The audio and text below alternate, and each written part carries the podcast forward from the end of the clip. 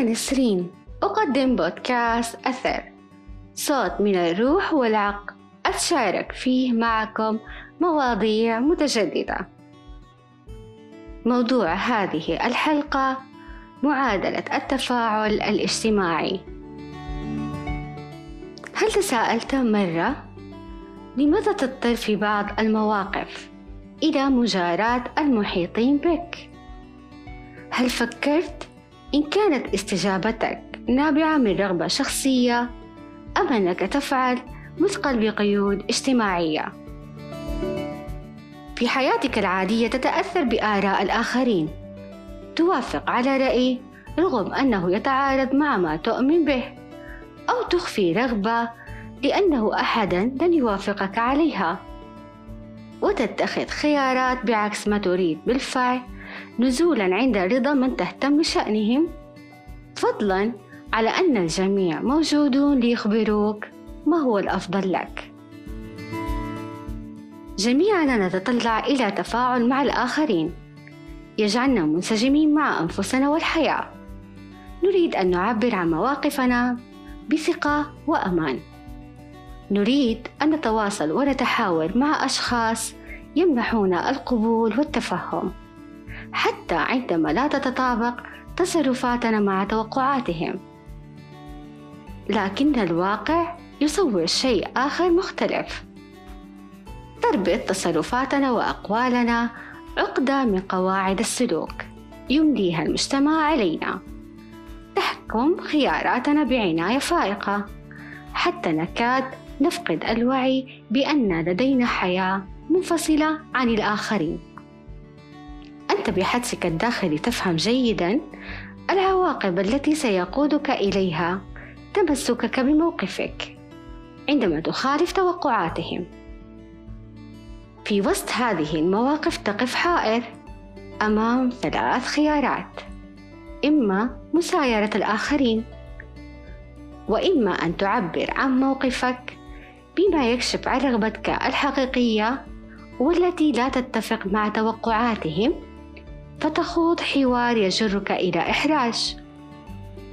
أو تتحفظ على رأيك لتكون حدودك الخاصة بمأمن عن الاختراقات.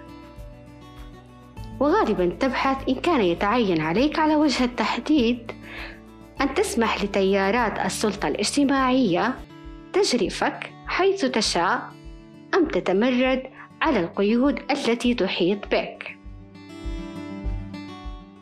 التنشئة الاجتماعية بغاية المحافظة على التماسك الاجتماعي تفرض على أفرادها مسايرة توقعات الآخرين. يصف مارتن ديوتس وهالة جيرات سيطرة هذا التأثير.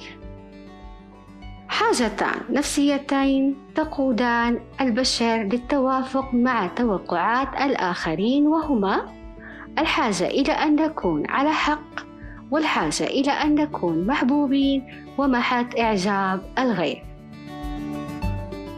ثقافة السلوك الجماعي هذه تصبح هزيمة لقناعات الفرد وكبريائه عندما تحدد التفاعل والقبول والاحترام بشروط.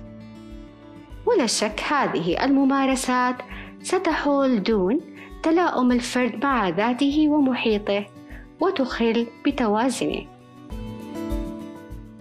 تساءلت مرة؟ عن سبب عدولك عن مغامرة هممت بخوضها ثم تراجعت؟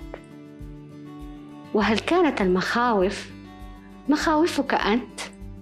أم مخاوف متوهمة؟ تأثرت بها من شخص آخر؟ من المعروف أن عقل الإنسان رهين أول فكرة سبقت إليه. لهذا يمكن أن يوجد الوالدين برمجة في عقول أبنائهم وفق رغباتهم مغالطة تربوية تعمد الأسرة في تأثيرها على منطق يحتكم إلى الموروثات أو التوقعات بداعي العناية وفرض السيطرة على نظام الأسرة. التنشئة التي لا تمت بكينونة الفرد بصلة ستصبح تهديد لذكائه وستنزع لديه نعمة التفكير والنقد والتحليل. وفي نهاية المطاف ستجعله يتوقف عن أن يختار ويرى العالم من خلال ما يحب ويعتقد ويؤمن. انظر إلى أي مدى ترهقك محاولاتك لحماية حياتك الخاصة من التدخلات الخارجية. تندمج في حوارات وتفتح أحاديث صغيرة. ما تلبث أن تخرج عن حدودها الضيقة إلى تفاصيل حياتك. الجميع موجودون إلى جانبك. ليخبروك ما هو الأفضل لك.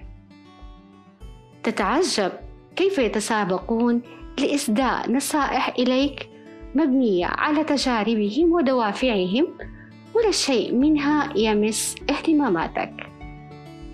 وإن لم تبدي استجابة ستعرض نفسك للرفض والاتهام. الحوارات التي لا تحترم مبدأ الخصوصية سوف تنتهي غالبا بخلق مواقف تصادمية تعيق الفرد عن التنفيذ بما في خاطره. وحتما هي شكل من أشكال العنف الذي يطال النفس للجسد. أنت بينما تريد وما لا تريد. ستحاول أن تكون وفيا لما تعتقده عن نفسك. تود أن تركز على التوازن وألا تفعل شيء يتعارض مع المبادئ التي تميل إليها. وتود لو أنك نشأت بشكل مختلف وأنك تواجدت في محيط مجتمع لا يختلط عليه مبدأ المشاركة الاجتماعية ومبدأ التحفظ على الخصوصية. كل شخص بلا استثناء يريد أن يبدو لنفسه وللآخرين بأجمل وأقوى وأشجع صيغ التفاعل. وأن يتوقف عن البحث في كمال لا يشبه كينونته من أجل نيل استحسان المحيطين. لكن يا ترى في المقابل هل يمكن للتنشئة الاجتماعية أن تخلق صيغة تفاعل تلبي حاجة الفرد إلى التفهم والاحترام والتلاؤم مع محيطه؟ نعم بالإصغاء يتحقق التفهم والقبول وبإتقان الحوار تصل أفكارك إلى الآخرين وتحظى بالاهتمام الاستماع بتفهم حقيقي يضعنا على ذات الموجة مع الآخر. ويساعدنا أن نفهم طريقة تفسير للموقف الذي نختلف معه فيه. تفهم الآخر لا يعني أن تتفق معه بل يعني فقط أن تكون قادر على أن ترى بعيني الآخر وقلبه وروحه ما يتحدث عنه.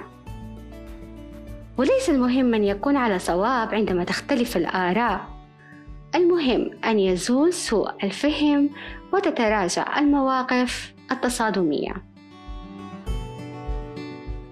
كن على علم أن الحياة تتدفق في صوتك وتطلعاتك وتفضيلاتك الخاصة. أروى من يعبر عن التفكير والشعور. الحركة والجمال هو أنت. أنت المعبر عما في هذا الكون من صمت وسكون. وحركة وصخب ولا يمكن أن تكون مشاعرك وأحاسيسك منفصلة عن بقية الكائنات التي تعبر عن مضمونها بأروع الصور. وفضلا عن ذلك لكل منا بصمة صوت خاصة به لا تتكرر أبدا. والكون يميز بصمة الصوت هذا ويجذب إليها ما تفكر فيه وتتحدث عنه وفقا لقانون الارتداد الكوني. استخدم صوتك لإيصال أفكارك. وإن أردت لا تفتعل ضجيج. استخدم قلمك أو استخدم ريشتك. لا فرق. استخدم صمتك من أجل أن تصغي لصوت الآخرين وتمنحهم شعور بالتفهم. كلها حالات تفاعل مستنيرة متاحة للتعبير عن تفكيرك وشعورك. المهم أن تدرك أن الصوت والصمت معادلة تصنع فارق في التفاعل الاجتماعي الإنساني. أخيرا قوة حاجة الإنسان إلى التفاعل وإلى الحوار والتعبير عن مواقفه مثل حاجة الرئة إلى الهواء. أما ضبط الاستقرار والنظام وتحقيق التماسك الاجتماعي لا ينبغي أن ينتهك هوية الفرد الخاصة أو حدوده التي يمنع اختراقها. نحن بحاجة إلى تصحيح مفهوم التفاعل الاجتماعي وإعادة صياغة أولويات التعايش في سلام. والوصول لهذه الغاية يتطلب منا أن نتخلى عن كل شيء ليس لنا شأن فيه.